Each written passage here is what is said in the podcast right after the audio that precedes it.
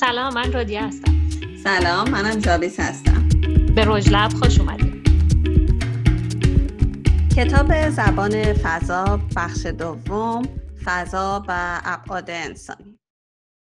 در ابتدای این بخش نویسنده به تبیین سطوح مختلف تعامل ما با فضا می‌پردازه که خب از نظر اینکه یک مفهوم تکرار شونده در کل کتاب خیلی اهمیت داره. در بخش قبل گفتیم که یه زبان انسانی فضا وجود داره که بین همه انسان ها مشترکه از طرفی زبان گفتاری و نوشتاری خیلی همونطور که می‌دونیم تنوع داره و طبق نظری که چامسکی مطرح می‌کنه همه این زبان ها با وجود تنوع شباهت بنیادی دارن که از خصوصیات مشترک انسان ها نشد اگر هم این نظریه رو قبول نداشته باشیم ولی در مورد زبان فضایی انسان ها می‌تونیم با اطمینان بگیم که این زبان انعکاسی از خصوصیات روانی انسان هاست. حالا اینکه ما چه تعاملاتی با فضای اطرافمون داریم در پایی ترین سطحش اینه که فضای اطرافمون روی حواسمون تاثیر می‌ذاره و همینطور در فضا حرکت می‌کنیم. مثلا تعامل حسی و حرکتی می‌تونیم بگیم که ما داریم. اما سطوح بالاتر و در واقع پیچیده تری از تعامل با محیط وجود داره. اینکه ما راه های منحصر فردی برای معنا دادن به فضای اطرافمون پیدا می‌کنیم. همه اینا به ما کمک می‌کنن که بتونیم از طریق فضا ارتباط برقرار کنیم و در واقع به این دلیل هم هست که ما اینجا می‌فهمیم که به این پدیده نام زبان فضا میده. به این دلیل ارتباطی که به ما اجازه میده برقرار بکنیم. در این بخش این اجزا توضیح داده میشن و در واقع الفبای این زبان رو داره برای ما باز می‌کنه که بهتر بشناسیم. چه در فضای داخلی باشیم چه در فضای بیرونی اولین سطح از تعامل ما با فضا در حواسمونه. یعنی اینکه یه سری داده به حواس ما از طریق فضا منتقل میشه مثل حس سردی گرمی تشخیص موانع و اینکه چقدر می‌تونیم به اطراف حرکت کنیم. اینکه تا کجا رو می‌تونیم ببینیم چقدر می‌تونیم بشنویم. حتی مود و حال هوامون و اینکه چقدر می‌تونیم به وظایفمون برسیم و انجامشون بدیم. یعنی که چقدر افراد دیگه از مصاحبت ما حتی لذت می‌برن. اینا همه تاثیرات فضا. پس می‌بینیم درگیری همه این حسا با فضا انتظارات زیادی رو هم از فضا به وجود میاره. که حداقلش مواردی مثل وجود نور مناسب برای دیدن هوای مناسب برای تنفس کردن سهولت دسترسی و این موارد هستن و انتظاراتمون در سطح بالاتر می‌تونه باشه که فضا حس خوبی نسبت به موقعیت کنونی در ما ایجاد بکنه.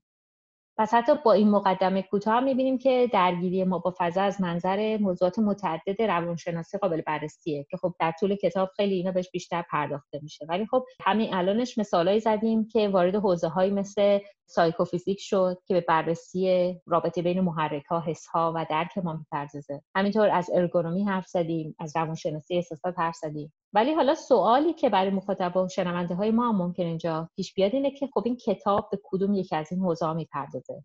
تو می‌تونی اینو بیشتر برمون باز کنی؟ همطور که گفتی این نویسنده خیلی تاکید روی روانشناسی رفتار انسانی داره و حالا توی این بخش اومده در مورد روانشناسی انسان. اینطوری صحبت می‌کنه که میگه ما انسان ها روانشناسی خیلی پیچیده ای داریم که ناشی از رفتارهای غریزی و اکتسابیه و خب به این بحث nature versus nurture اشاره می‌کنه یعنی طبیعت در مقابل تربیت که یه بحث رایج بین روانشناسا همیشه بوده و میگه که اینا هیچ کدومش غیر قابل انکار نیست و بعد به هر دوتاش توجه بشه.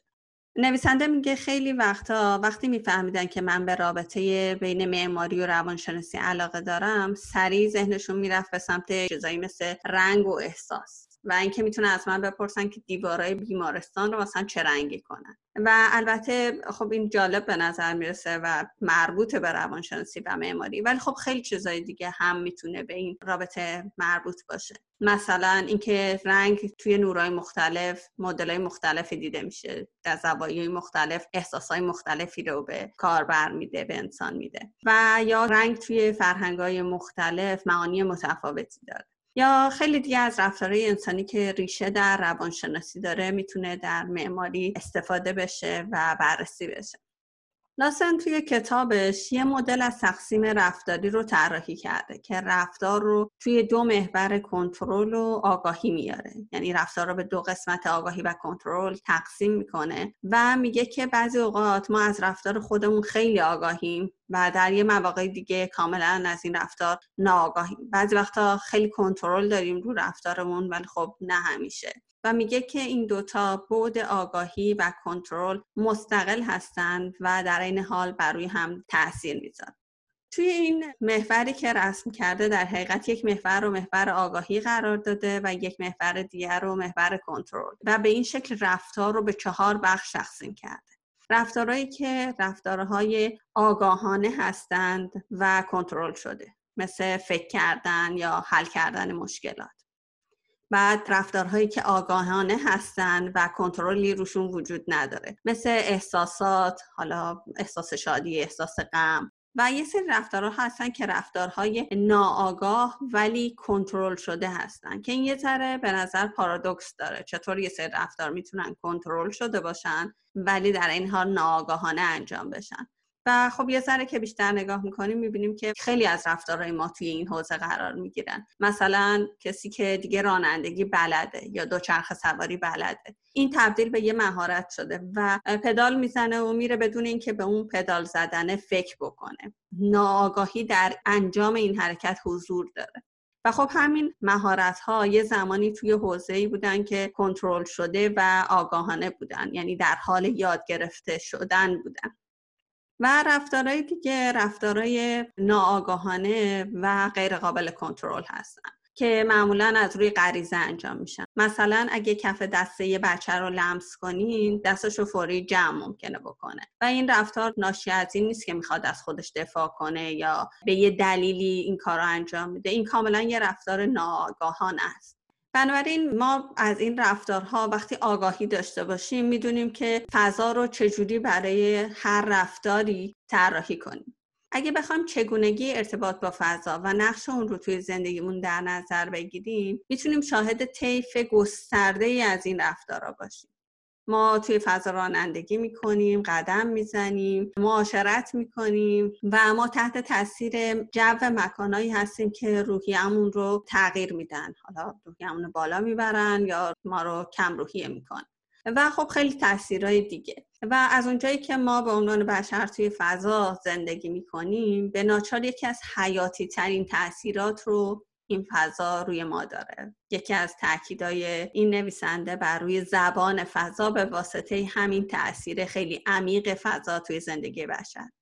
درسته. تاکید خیلی زیادی روی فضا داره و حالا میاد جایگاه موضوع کتاب رو که همون رابطه روانی و حسی ما با فضاست از نظر اولویت بندی نیازهای انسان تعیینش می‌کنه و دو تا کلمه کلیدی هم به کار می‌بره. انگیزه و نیاز. یعنی در واقع اولش شدم فکر کنید خب این دوتا مترادفن ولی بین این دوتا تمایز قائل میشه. و اول انگیزه رو میگه. اینکه همه می‌دونیم که انگیزه نقش اساسی در تبیین رفتارهای ما داره و هر تحلیلی در مورد رفتارهای ما در فضا باید این نیروی درونی قدرتمند رو در نظر بگیره. انگیزه انواع داره و تابع متغیرهای زیادی هم هست و نه تنها به تیپ شخصیت ما رفت داره بلکه با زمان و موقعیتی هم که توش هستیم تغییر می‌کنه. با این وجود ما یه سری نیازهای اساسی داریم که در واقع موتور محرک خاصها و رفتاره ما انسان هستن.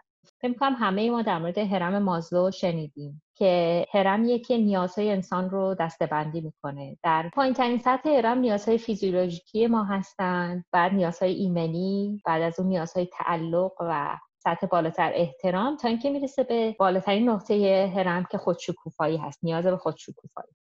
حالا نویسنده میگه که به حال اینا تلاشهایی هستن که نیازهای ما رو بر اساس شبکه پیشده از نیازها و نحوه پاسخگوییمون طبقه بندی کنن که طبعا رفع گرسنگی و نیازهای فیزیولوژیکی دیگه در اولویت قرار دارن و به این ترتیبه که تا ما یه سری از این نیازهای سطح پایین رو برطرف نکنیم به اون نیازهای بالاتر نمی‌رسیم که به اونها نیازهای ثانویه میگن و در واقع اینجا داره میگه نیازهایی که ما از فضا داریم و در اون حوزه‌ای که این کتاب بهشون می‌پردازه اینا جز نیازهای اولیه انسان نیستن. پس در واقع اینجا در مورد سرپناه و اون بخش از معماری صحبت نمی‌کنه. در مورد نیازهای فضایی انسان و رابطه حسی و روانی انسان با فضا صحبت می‌کنه که خب در اولویت بندی نیازهای ما در قسمت بالاتر هرم قرار می‌گیره. حالا اون نیازهای مکانی چی هستن؟ ما از فضا انتظار داریم که به ما حس رضایت بده و سرگرممون کنه احساس امنیت ما رو تأمین کنه یا یه جایی باشه که ما احساس کنیم که بهش تعلق داریم. در حقیقت سه تا نیاز مهم مکانی نیاز انگیختگی یا stimulation نیاز به امنیت یا همون security و نیاز به identity یا همون هویت رابرت آرتری نویسنده آمریکایی که سری کتابات تو زمینه علوم اجتماعی داره و یکی از معروفترینشون ضرورت قلم رو هست که سال 1976 منتشر شده. اولین کسی بوده که اظهار می‌کنه که علاوه بر این که ما این ستا نیاز رو داریم اینها می‌تونه به توضیح دلایل رفتار قلم روی هم کمک این نویسنده رفتار قلمرویی رو تا آخر این بخش نگه میداره و در بخشهای آخر در موردش حرف می‌زنه ولی توی این بخش به این ستا نیاز انگیختگی امنیت و هویت می‌پردازه که ما براتون توی این بخش هم توضیح میدیم دونه بدونه با مثالایی که زده خب حالا رودیا می‌خوای برامون از نیاز انگیختگی حرف بزنی؟ خب این نیاز انگیختگی انگیزش هیجان که ترجمه stimulation هست برخلاف اون چیزی که به نظر می‌رسه از دوتای دیگه اساسی تره. چون نویسنده میگه بدون رو درواسی می‌تونه نبودنش خطرناک باشه برامون. یه مثال از شرایطی که محرکای حسی به صورت اغراق شده از انسان دریغ میشه آزمایشات sensory deprivation هستن یا محرومیت حسی یا خلای حسی که در اون فرد در یک خلای کامل حسی قرار می‌گیره و هیچ گونه اطلاعاتی از جهان خارج به حساش نمی‌رسه و دریافت نمی‌کنه. حالا جالبه بدونی که این تجربه به صورت تجاری هم وجود داره. حتی فکر کنم تو هر شهری هم باشه که سری مراکزی هست که در واقع فلوت اسپا بهشون میگن همین سنسوری دپریویشن تانک بهشون میگن. می‌تونید بریم و مثلا یه ساعت از این تجربه رو بخرید و خیلی هم طرفدار داره. حالا من رفتم تو وبسایت های کمی خوندم که از نظر تکنیکی چطوریه. مثلا نوشته بود که 450 کیلو نمک رو میریزن توی حدود هزار لیتر آب و دماش هم دقیقا مثل دمای بدن انسانه. و وقتی که فرد در اون محفظه قرار می‌گیره احساس نمی‌کنه که روی آب قوطه بره احساس می‌کنه در هوا قوطه بره. حتی از طریق پوستش هم حسی رو نمی‌گیره از خارج اطلاعاتی رو داده ای رو دریافت نمی‌کنه. و در تاریکی کامل که اون محلول قوطه بر میشه. حالا کسایی که سریال Stranger Things هم دیده باشن حتما می‌دونن که دم صحبت می‌کنیم. در اون سریال هم شخصیت کلیدی روی همچین محفظه ای قوطه میشه. حالا یه اتفاق جالبی که تو این تجربه میافته اینه که ذهن شروع به خیال پردازی می‌کنه و دچار گونه ای رویابینی و توهم میشه. و همه افرادی که این تجربه رو حتی برای مدت کوتاهی داشتن فکر می‌کنن که برای ساعتها درون این محفظه بودن که یه جورایی یادآور رابطه فضا و زمان هست برای ما. نویسنده میگه که به این علت که ما برای این شرایط ساخته نشدیم این حالت به قدری برای ذهن ما بیگانه است که سریع سعی می‌کنه با محرک های ذهنی درونی خودمون یه جایگزینی برای این عدم دریافت اطلاعات بیرونی ایجاد کنه و برای همینه که ما همجور دچار وهم و خیال و این تصویرهای ذهنی بشیم که می‌تونه خیلی هم سریع از کنترلمون خارج بشه. حالا طرف دیگه قضیه وقتی که فضایی که ما درش باشیم توش بمباران حسی بشیم اونم به همون اندازه نامطلوبه. حالا باز به نسبت شخصیت ها تیپ های شخصیتی می‌تونه متفاوت باشه. اما این وضعیتی که ما میگیم خیلی اغراق شده است و متاسفانه در شکنجه ها هم ازش استفاده میشه. مثلا نور خیره کننده با تناوبای غیرقابل پیش بینی صداهای وحشتناک و ترک کننده یا بوهای بد. اینا خب خیلی باز برای انسان آزاردهنده. حالا اینجا کتاب یه نموداری رو آورده و بهش اشاره می‌کنه که خیلی مهمه. این نمودار یه نمودار یو برعکس زنگولهیه که توی کتاب اومده. محور عمودیش نمودار عملکرد یا پرفورمنس هست و محور افقیش تحریک یا انگیختگیه. قسمتی از این نمودار که نزدیک به صفره یعنی جایی که انگیختگی در پایینترین حد خودش قرار داره و به همون نسبت هم عمل کرد نزدیک به صفر یعنی در وضعیت ملال و حوصله سررفتگی خیلی زیاد و تقریبا خواب رفتگی. بعد حالا همینطور که انگیزه زیاد میشه در محور X عملکرد هم در محور Y بالا میره و اینا به تناسب بالا میرن هر دو. تا اینکه به اوج منحنی می‌رسیم و دیگه بعد از اون با بالا رفتن انگیختگی عملکرد بالا نمیره بلکه عملکرد پایین میاد. دلیلش اینه که اگه ما هیچ محرکی نداشته باشیم کاری هم نمی‌تونیم انجام بدیم. اما از طرفی اگر محرک های بیش از حدم داشته باشیم باعث حواس پرتی و آشفتگی تمرکزمون میشه. حالا اینجا می‌تونیم به خودمون تجربیات خودمون هم رجوع کنیم ببینیم کی و در چه شرایطی بهترین تعادل بین این دوتا برامون وجود داشته. برای من که خب یه چالش روزمره است اینکه انگیزه و تمرکز کافی رو بتونم برای فعالیت برای خودم ایجاد کنم و به این تعادل برسم. فکر برای همم این موضوع مهم باشه.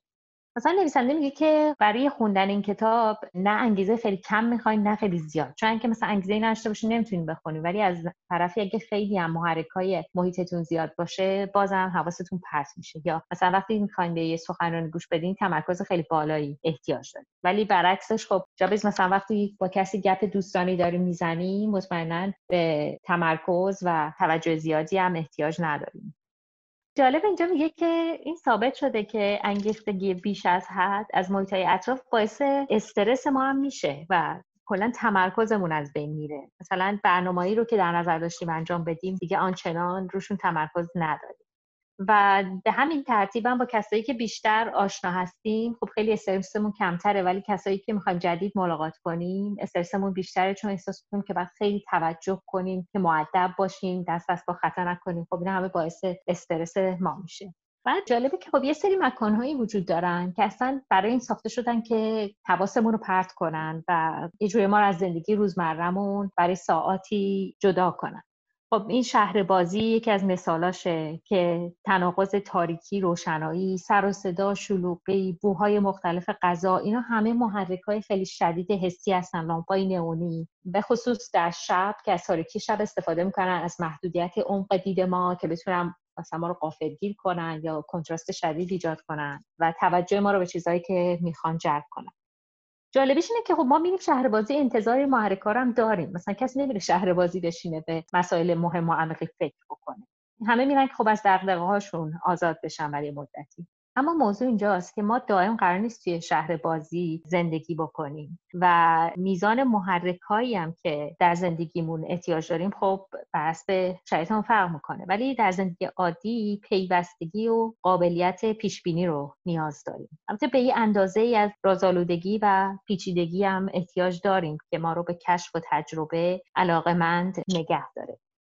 از نظر معماری ولی خب باید به اون نقطه تعادل همون منحنی که گفتیم برسیم. یعنی جایی برسیم که روی اون نقطه اوج باشه. میزان انگیختگی با اون فعالیتی که قراره تو اون فضا به وقوع بپیونده در واقع در تعادل باشه و مناسبش باشه.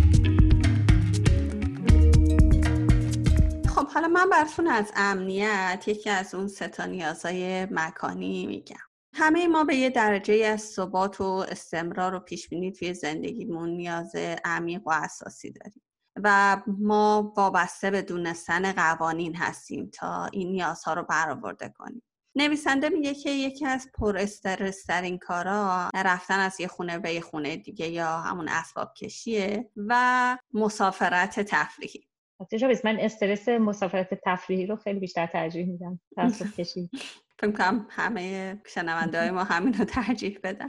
نویسنده یادآوری می‌کنه که یادتون میاد وقتی که اولین روز مدرسه رفتین یا دانشگاه رفتین چقدر استرس داشتین یا چقدر این فضا براتون ناشناخته بود؟ آدما رو نمیشناختین گاهی زبان متفاوت بود گاهی یه گویش محلی دیگر رو باش برخورد می‌کردین و همه اینا در حالی که می‌تونست هیجان انگیز باشه استرسا بود. ما همیشه تو شرایط جدید مطمئن نیستیم چطور رفتار کنیم همطور که تو گفتی رو دیا نویسنده یه مثالی می‌زنه از تاثیر هنجارها یا همون نرمای اجتماعی و میگه چقدر اینا توی ایجاد امنیت تاثیر دارن. این مثالش مثال جالبیه که از یک گروه معماری که توی دفتری با هم کار می‌کنن صحبت می‌کنه و میگه اینا به طب یه سری رفتارا رو بین خودشون داشتن. از معمارای قدیم میگه البته. که موقع کشیدن نقشه خب با دست داشتن نقشه کشی می‌کردن با هم دیگه حرف می‌زدن از کمدی شب گذشتهشون می‌گفتن. موشک کاغذی بعضی وقتا درست می‌کردن به سمت هم پرتاب می‌کردن و آواز میخوندن از این قبیل رفتارا. توی این رفتارها اینا هیچ احساسی از اینکه این رفتارها رو باید تغییر بدن نداشتن و خب کاملا با احساس امنیت به این رفتارها ادامه می‌دادن و کارشون هم انجام می‌دادن. تا اینکه این شرکت مکانش رو جابجا کرد و اینا رفتن یه شرکت جدید و به واسطه تقسیم فضاها اینا افتادن بغل حسابدارا. و خب حسابدارا کاملا می‌خواستن که ساکت باشن کارشون انجام بدن و از این شلوغی معمارا خیلی خوشحال نبودن.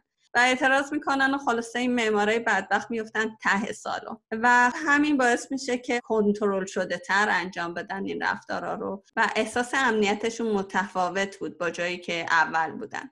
هنجارهای اجتماعی در حقیقت بسیار قدرتمند هستند در حدی که می‌تونن روی زبان فضا تاثیر بذارن. و دونستن این عرف اجتماعی یا همون هنجارهای اجتماعی به ما این احساس امنیت رو میده و به ما میگه که مردم چه رفتاری رو از ما انتظار دارن.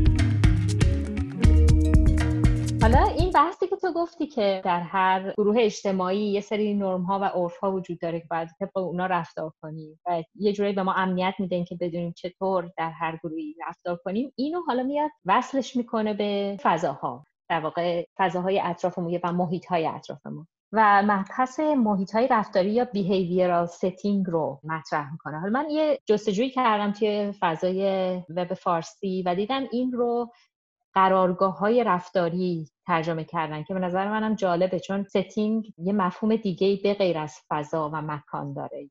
حالا میگه این setting یا همین قرارگاه یه بخشی از چیزی که ما محیط مینامیم. در مبحث قرارگاه های رفتاری باز از یک جامعه شناسی یاد می‌کنه راجر بارکر که در بخش قبلا بهش اشاره گذرایی کردیم. و این آقای بارکر اولین بار در سال 1968 مبحث قرارگاه های رفتاری رو مطرح کردش. وقتی که توضیح داد چطور رفتار ما تحت تاثیر این قرارگاهی که توش هستیم قرار می‌گیره. و حتی گاهی رفتارامون توسط همین ستینگ قرارگاه یا همین زمینه محیطی محدود میشه.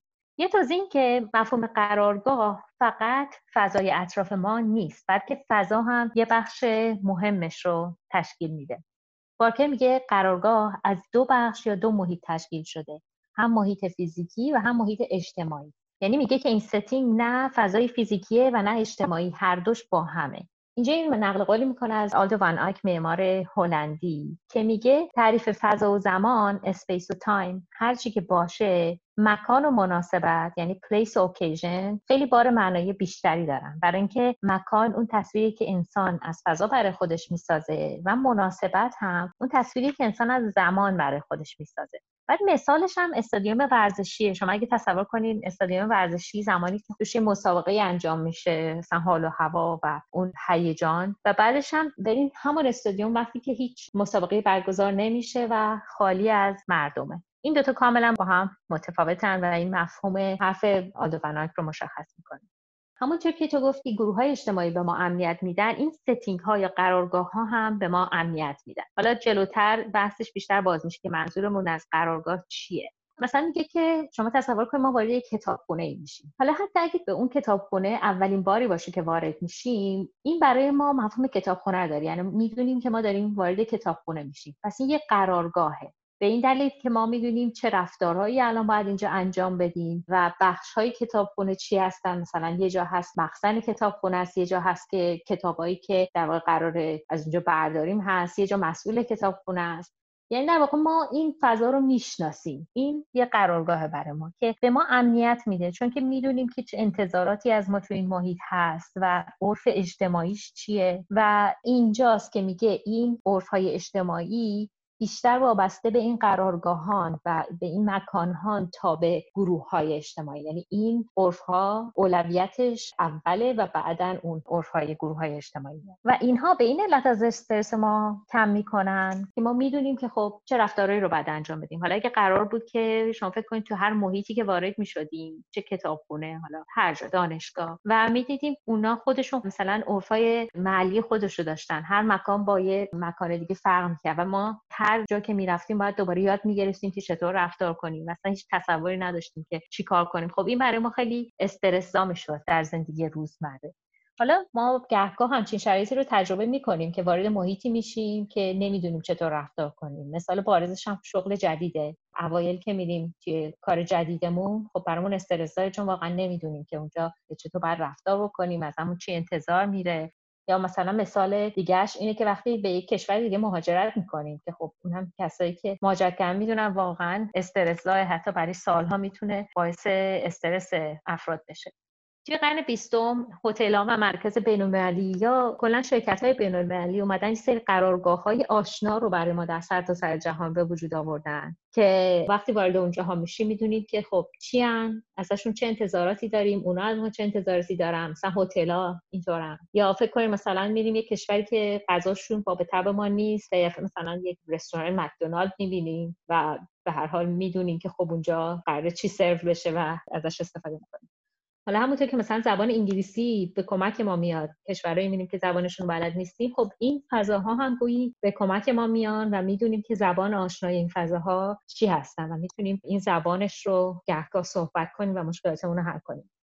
حالا این موضوع توسط نگاه جهانی نگر جنبش مدرن در مماری هم پیش بینی شده بود. کسایی مثل لوکوربوزیه و دیگران همچین نگرشی داشتن نسبت به زبان فضا.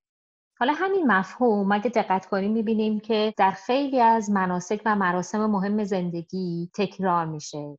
اتفاقا این مراسم هستن که یه به ما حس امنیت و تداوم میدن. مثل تمام مراسمی که در زندگی نفر حالا در مکانهای مذهبیش کلیسا یا مسجد اتفاق میفته همه اینا نقشه هم توش حتی مشخص شده. یعنی نقش های افراد بر طبق اون چیدمان فضایی مشخص شدن.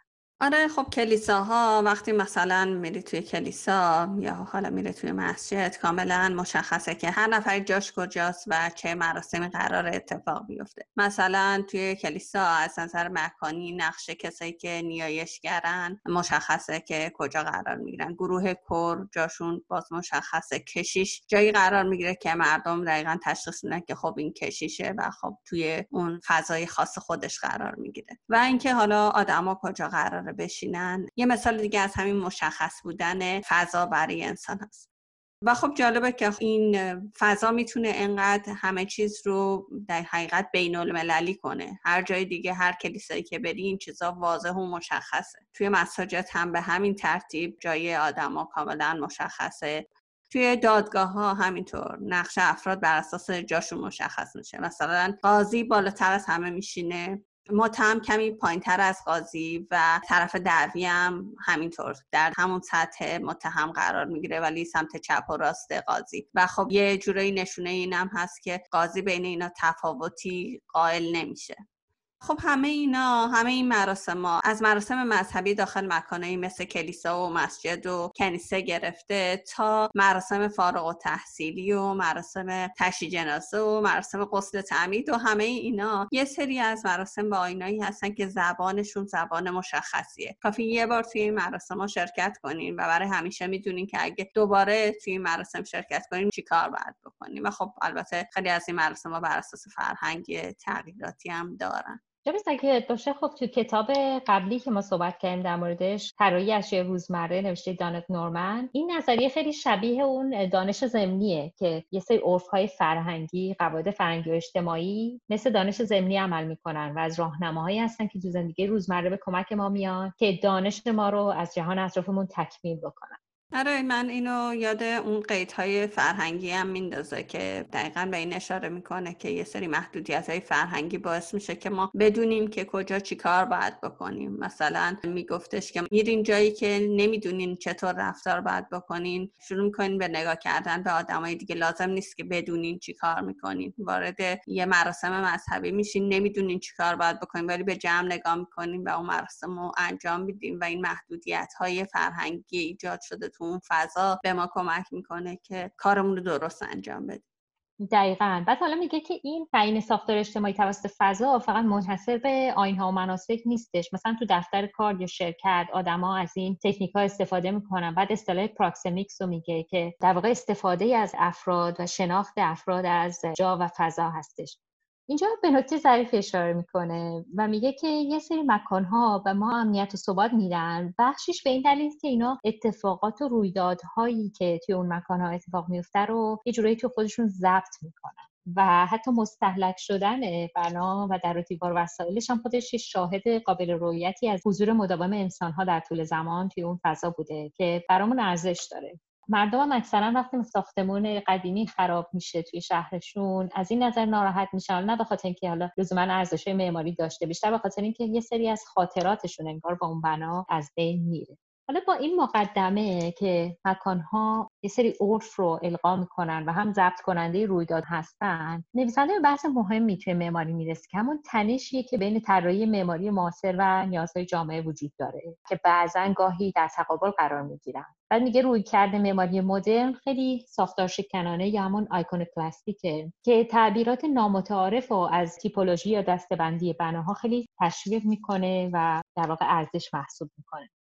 اما این روی کرد مشکلی که می‌تونه توی جامعه به وجود بیاره اینه که افراد جامعه بناهای مدرن رو پس می‌زنن به این دلیل که قادر به خوندن و شناسایی این در واقع قرارگاه های محیطی نیستن و معمار رو به این دلیل که این قدرت خانش اون فضا رو و اون قرارگاه رو ازشون گرفته مقصر ممکنه بدونن. یه مثال خیلی معروفش هم کلیسایی که اسکار نیمار معمار بسیار مشهور برزیلی طراحی کرد کلیسای پامپولا. در همه جا هم هستش اگه سرچ کنین. که در واقع یک ساختار هایپر پارابولیکیه که نصفش انگار که توی زمینه و نصف دیگهش قابل رویت و اصلا هیچ شباهتی در نظر اول به کلیسا نداره. خب این خیلی باعث مشکلاتی شد و حتی کشیش از اینکه بره اونجا مراسم برگزار کنه سر باز و البته خب یه سری سوء تفاهم به وجود اومده بود. می‌گفتن نیمار کمونیسته و خب اینجوری خواسته کلیسا رو خاک کنه و در واقع اینجا نویسنده میگه که اینا همه سوء تفاهم های فضایی هستن. همونطور که در زبان سوء تفاهم به وجود میاد در کلام به وجود میاد در فضا هم خب اینجور سوء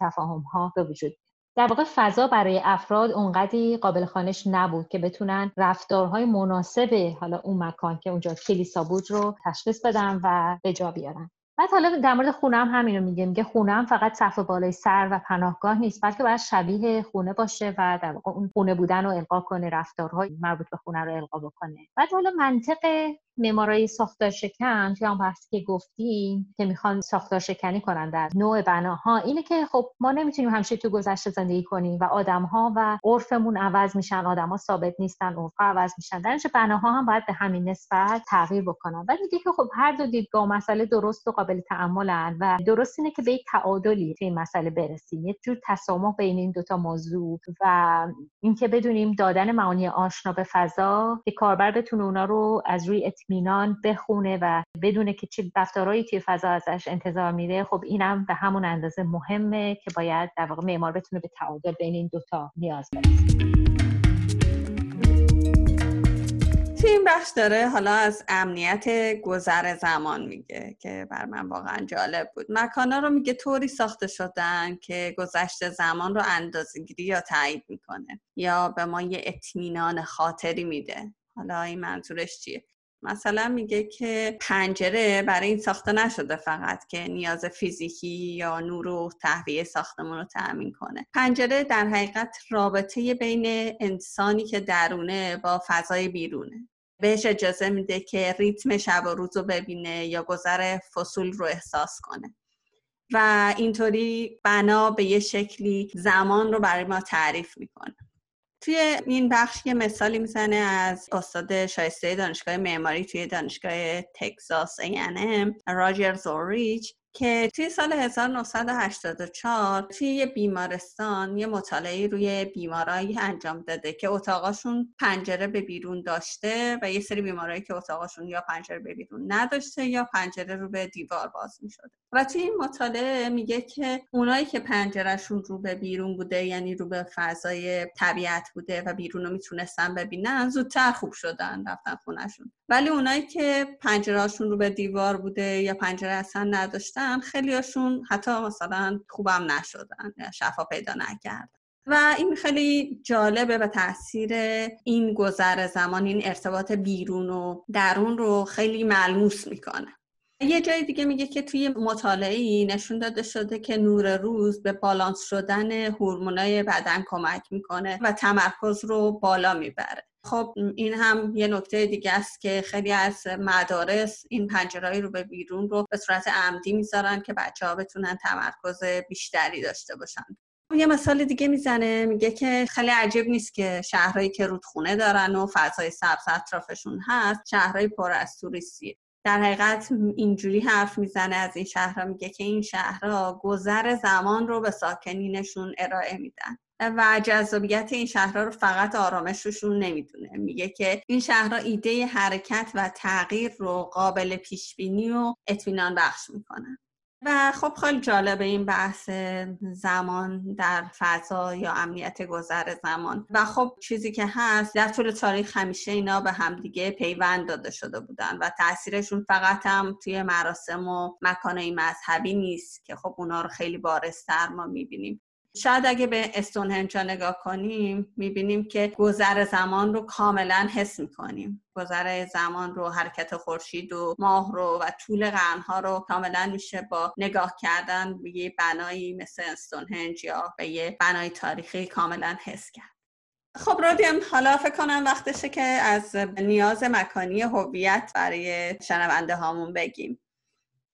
دقیقا. بعد از اینکه نیاز انگیختگی و بعدش هم امنیت گفتیم حالا می‌رسیم به هویت یا آیدنتیتی خب اینو می‌دونیم که خلق هویت و نیاز به تبعین اون از نیروهای خیلی قوی در ساختار روانی ما انسان ها هستن.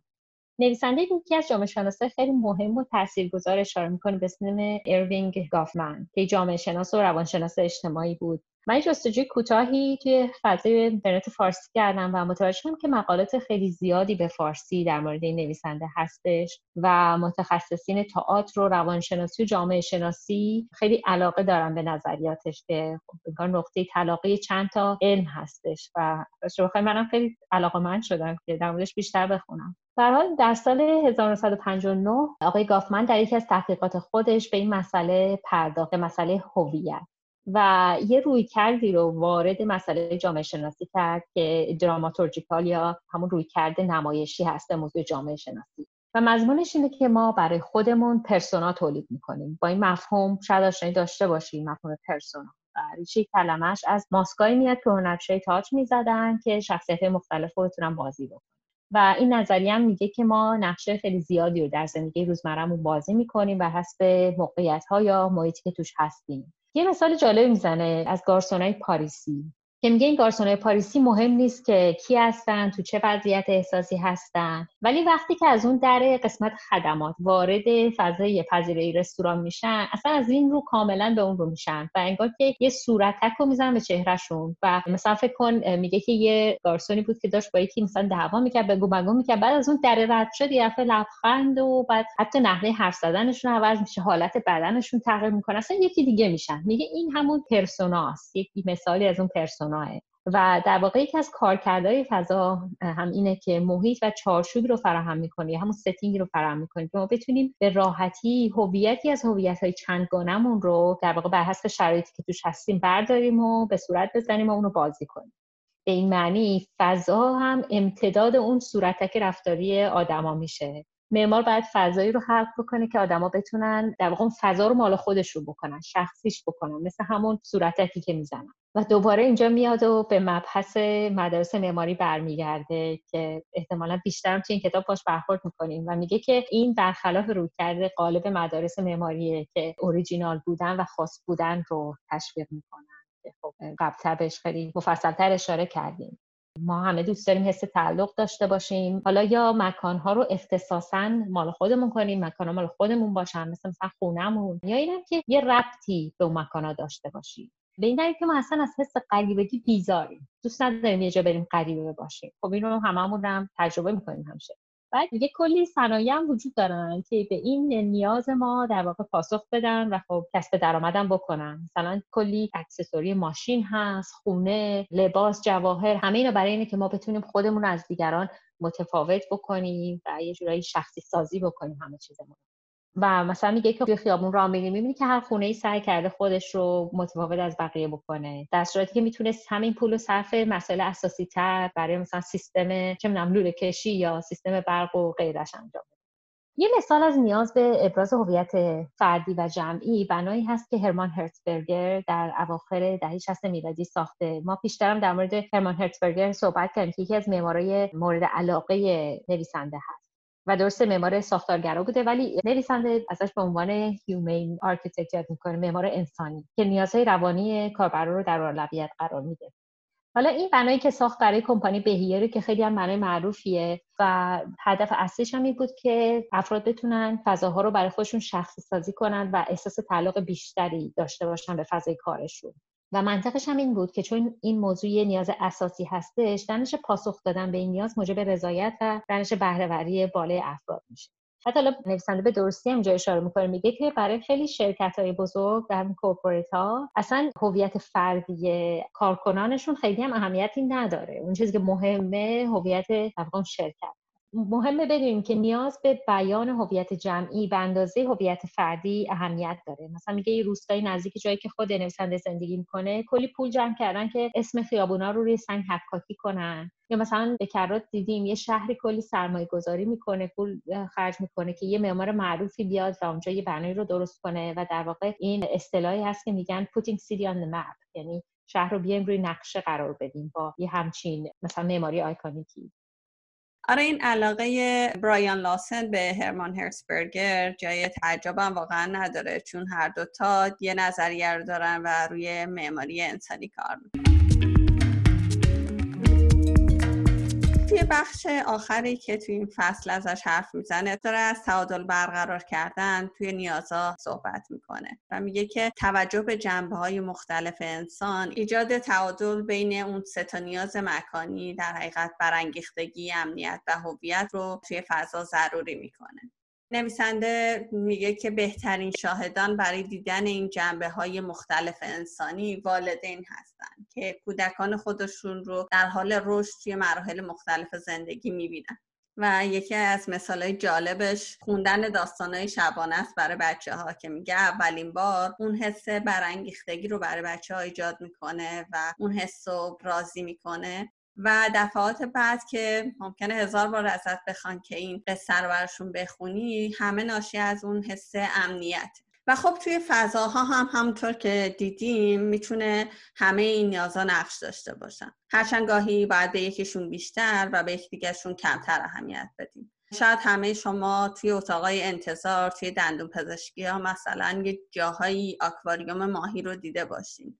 این برای اینه که اون حس استرس و انگیختگی خیلی زیادی که برای بیماران ایجاد میشه و به واسطه استرسی که برای رفتن پیش دندون پزشک دارن رو کاهش بده. اون استرس رو تبدیل کنه به یک کمی حس امنیت با پرت کردن حواسشون به اون حرکت ماهیات یا یه چیز دیگه که مثال می‌زنه و اینم جالبه میگه که بعضی وقتا ما می‌خوایم به آدما کمک کنیم که اون استرسشون کاهش پیدا کنه و برشون درست ممکنه طراحی نکنیم. مثلا مثالش اتاقای انتظاره توی ایستگاه قطاره اونجا صندلی راحت گذاشته شده برای اینکه آدما بشینن. یه برد یا یه صفحه نمایش اونجا هست که حرکت قطارها رو اعلام می‌کنه و همطور توی بلنگو به صورت پی در پی اعلام میشه که کدوم قطار کی حرکت می‌کنه. ولی ولی با کمال تعجب می‌بینیم که حتی تو هوای سرد آدما میرن بیرون وای میستن که حرکت قطار خودشون با چش خودشون ببینن و به هیچ کدوم از این سیستمای اعلان اعتماد ندارن. و به ما این یادآوری می‌کنه که آدما تو زمان انتظار خب رفتارهای متفاوتی دارن و احساسهای متفاوتی دارن. و ما باید به اون آدمی که خیلی ریلکس میشینه روی مبل و منتظر اعلام میشه و خیلی وقتا مثلا پیش میاد بعضی اصلا نمیشنون اعلانه رو و قطارشون همینطوری از دست میدن و بین این کاربر و کسی که میره وای میسه توی هوای سرد منتظر میشه قطار رو ببینه باید این برای هر دوتای اینا این فضا طراحی بشه.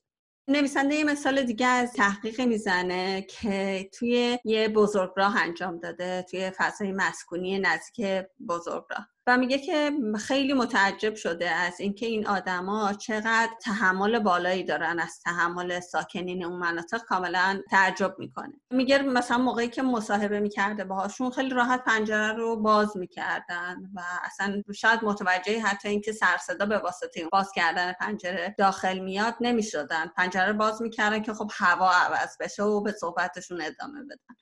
و براشون هم مثلا خیلی ناراحت کننده نبود وقتی که ازشون یه سوال دوبار پرسیده می‌شد چون سرصدا بوده و نمی‌تونسته لاسن درست بشنوه صداشونو. یه سوال دوبار میپرسیده. و خب براشون خیلی عجیب نبوده ناراحت یا پریشونشون هم نمی‌کرده این سر و صدای خیلی زیاد.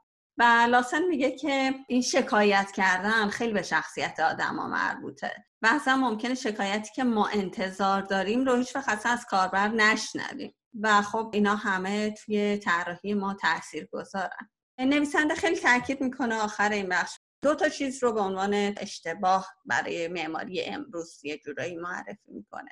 میگه که ما نباید ساختمونا رو یه جوری طراحی کنیم که هویت خودشون رو فریاد بزنن. یعنی خیلی زیاد بگن که من برای چی ساخته شدم. مثلا بگن که من دادگاه هستم فرضاً. و تاکید داره که ساختمان های جدید نباید از ساختمان های قدیمی کپی بشن و اینا هم یه اشتباه می‌دونه. و تاکید بیشترش روی اینه که ها باید به این سمت برن که بیشتر انسانی بشن. و اشاره می‌کنه به دو تا کلمه home و house که توی انگلیسی هر دوتا به معنی خونه است. ولی house یه concept معماریه و home یک حس انسانی و تعلق رو القا می‌کنه. با این نگاه می‌تونیم بگیم که قصد این کتاب کشف این رابطه بین ایده فیزیکی و انسانی فضاست. می‌خواد این دوتا رو بیشتر به هم نزدیک کنه و بیشتر با هم دوست خب تا اینجا این بخش به پایان می‌رسه. بخش بعدی این کتاب سازوکار درک فضاست که در اپیزود بعدی بهش می‌پردازیم. ممنون از اینکه با ما بودید. با تشکر از جان بارتمن سازنده موزیک پادکست. منجر درکسن برای پشتیبانی فنی